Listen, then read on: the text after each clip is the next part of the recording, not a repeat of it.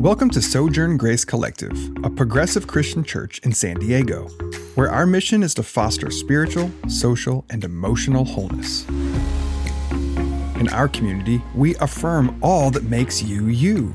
We celebrate your gender identities and sexual orientations, your race and socioeconomic status, your physical abilities, and your religious creeds, because here at Sojourn, it all belongs.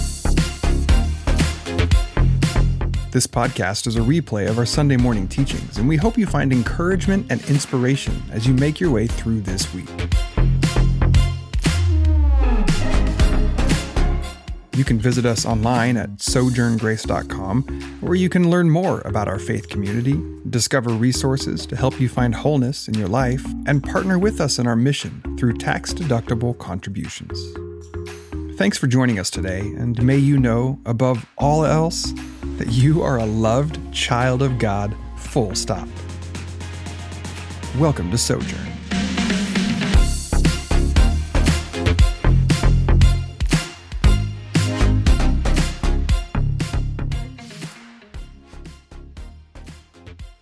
No, back to us again. Matthew, you're killing it. These are beautiful songs you picked for us today. Thank you. Um, so, one of the elements that we come back to over and over again in our services um, are the stories of sojourners, faith formation stories, we sometimes call them. And um, we have many, many reasons for doing this. Um, we like to do it as often as possible. Um, and if I were to never say a word about the why behind doing these stories, you would get the impact and you would know the why. But I do think it's important to sometimes explicitly name the why behind why we do this. Um, so today I want to bring to the forefront of our attention, um, before we bring in our sojourner who's going to share their story today, um, I do want to just bring to our attention just a couple. I just want to name two. There are many reasons why we do this, and I just want to name two today to really be thinking about because I think it helps us um, as we navigate this world together. So, um, the first reason why we bring other people in to share their stories from the front during our service um, is because uh, it is important as we build a community where we're coming from places. Um, most of us are coming from places where we're recovering from old ways of thinking about and doing um, faith community. And one of those old ways that is just ingrained in our being and it's because you see it in society at large, and then the church really magnifies this way, which is the way of looking to authority figures mm. for authority of our own lives and how to think about the world. Um, we are trained to do that in evangelical Christianity. My pastor said, what, what he says from the podium is what goes, and that's how I find my way in the world. And there, we look to our authority figures. And at Sojo, we call BS and yet we have leaders, we have pastors, right? And so it's really important that as we follow part of that old model, that we make sure to do it very differently, that we are constantly not just reminding ourselves, but living um, the truth that you all have the truth inside of you, and you are all the authority um, in your own lives.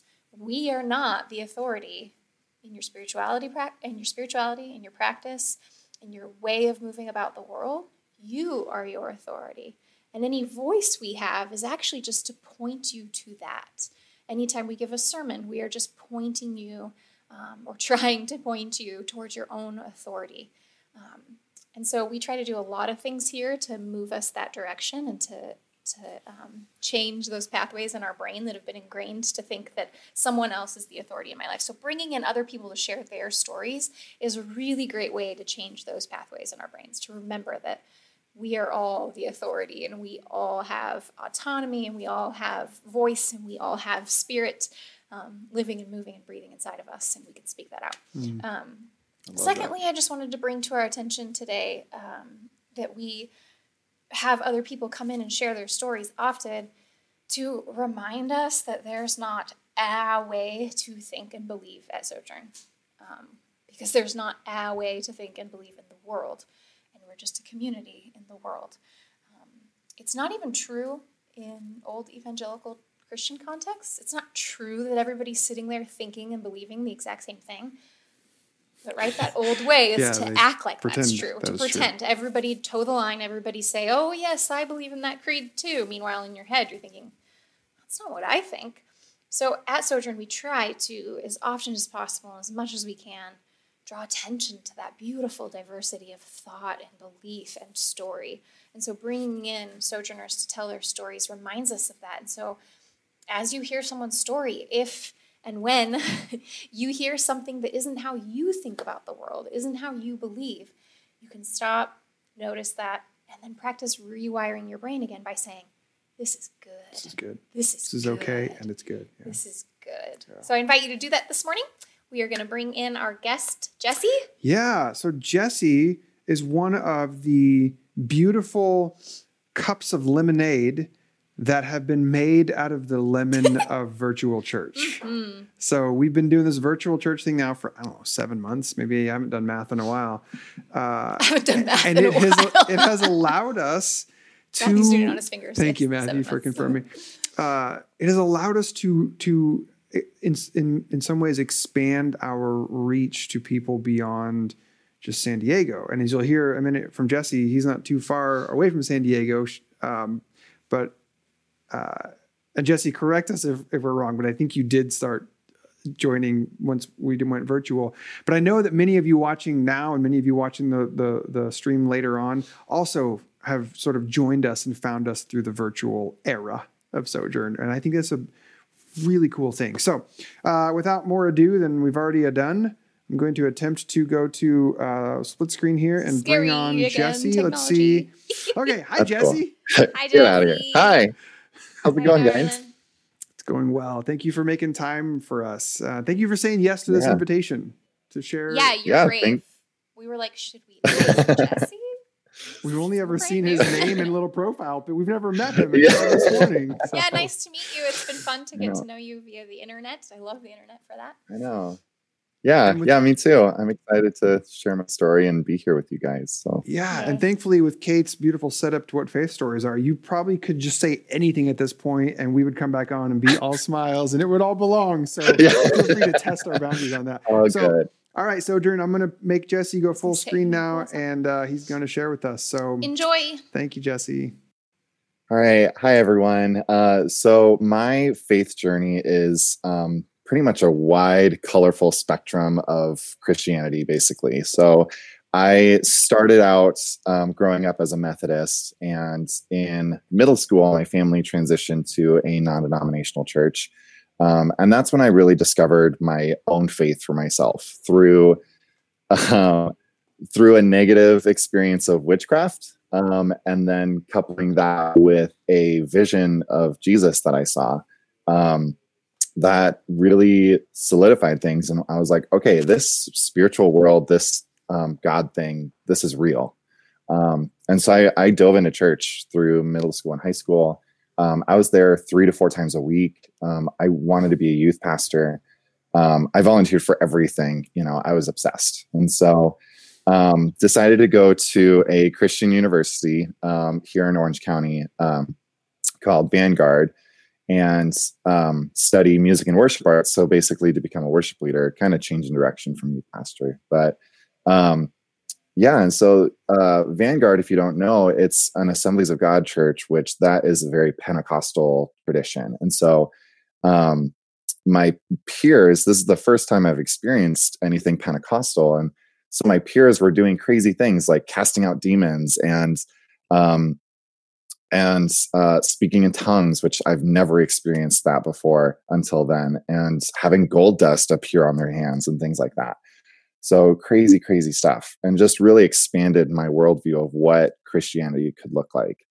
Um, so after that, I interned for a church that was planted from Hillsong, um, and so got very involved in that culture. Um, and then through that, I got hired as a youth pastor um, at a small Presbyterian church for about two and a half years. Um, that ended kind of badly, and I got burned by that. And so I went to become a worship pastor at a non denominational church.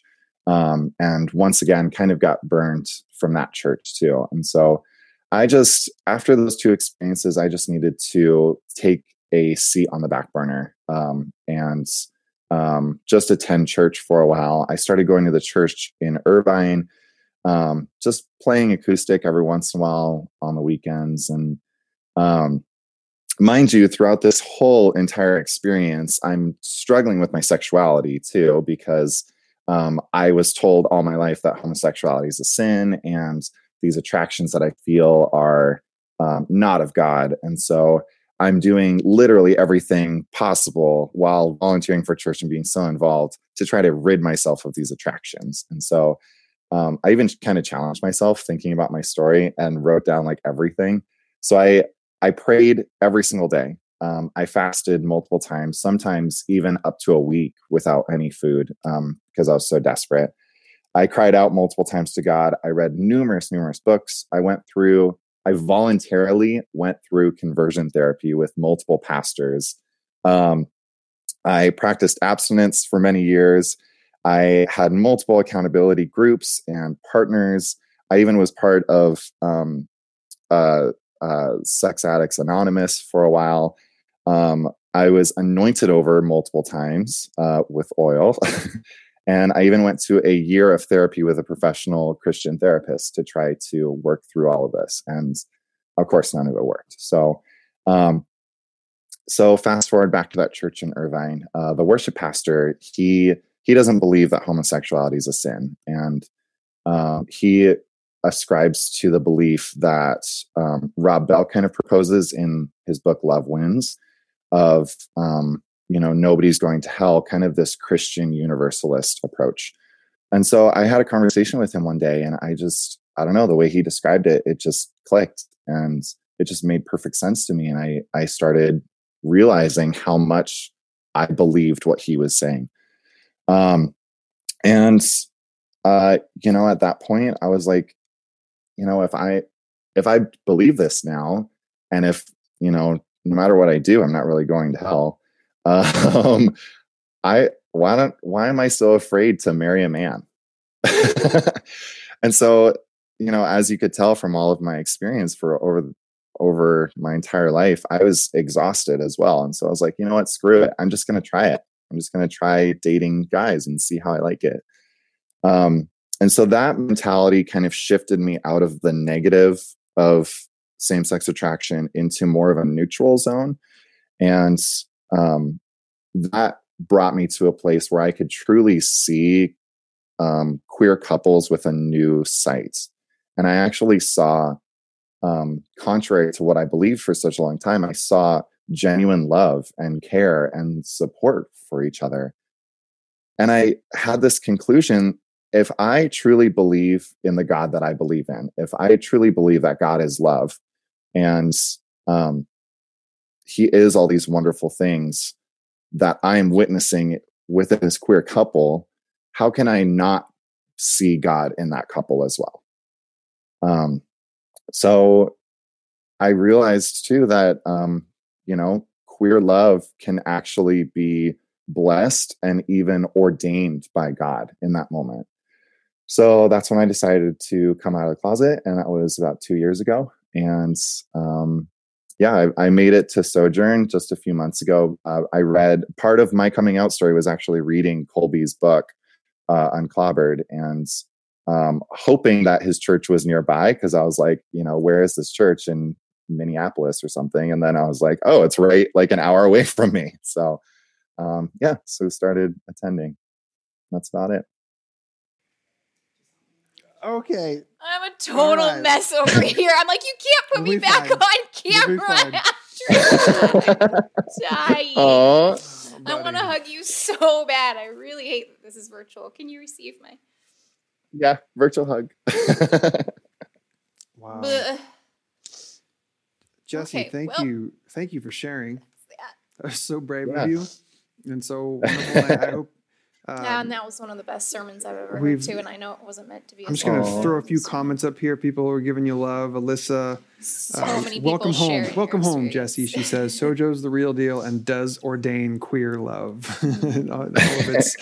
I was back here like going like this, doing all these, and I'm like, what am I, what am I doing that for? No one can see me. But yeah, anyway, thank you for sharing your story. Love your story. I relate a lot, says Tito. Go back up to Um, Matthew. Matthew Blake Lovegood, who's doing our music this morning, said so much overlap. Trust that you will be understood and heard here at Sojo. That you be- you belong here, brother. We are your people, and as for as long as you need to sojourn with us, you're loved and you belong and you are good, and you can date whomever you want. Hashtag queer love forever. Thank you. Yes. Uh, Michelle the Nickel, queer love. bless your heart. We appreciate you sharing your experience. Really Aw. happy that you're here.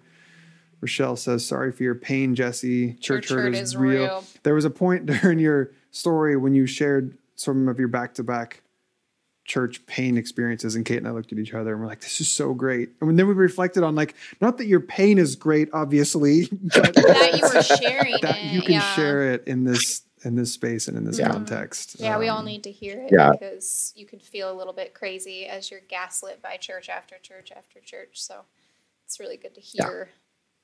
Your It's so true. And it, it's almost fortuitous that you mentioned that before I started speaking, Kate, that um, church can be like that as well. And so, and it's refreshing to hear um, from you guys as the leadership to say, you know, we are all part of this journey. We are all learning together. We are, um, we're all the authority figures here. It's really cool. Yay. Good. Well, you're really cool. Thanks, man. You're ma'am. really cool. Thanks so much you. for doing this with us and for us. See you on the interwebs. Yes. You guys. All Yeah, right. of Bye, course. Jesse. Bye. All right. How lucky are we? Very, very lucky. A large portion of Sojourn's financial support comes from listeners like you. People who hear messages like this one and want to express their gratitude for our ministry, or who are simply thrilled to know that a church like Sojourn exists. Or maybe you can't attend services on Sunday mornings, yet you still consider Sojourn Grace Collective your spiritual community. If that's you, and if you'd like to partner with us in this work, please visit sojourngrace.com/partner where you can make a one-time donation or sign up to be a monthly supporter. Also, don't forget that we stream our services live every Sunday morning at 11 a.m. Pacific on both our Facebook and YouTube pages. And if you missed us live, you can always rewatch the video playback later or subscribe to this, our Sojourn podcast. It was an honor to have you with us today. As you go about your week, may you take with you the words we say at the end of all our gatherings. Be brave, because you are a child of God. And be kind, because, well, so is everyone else.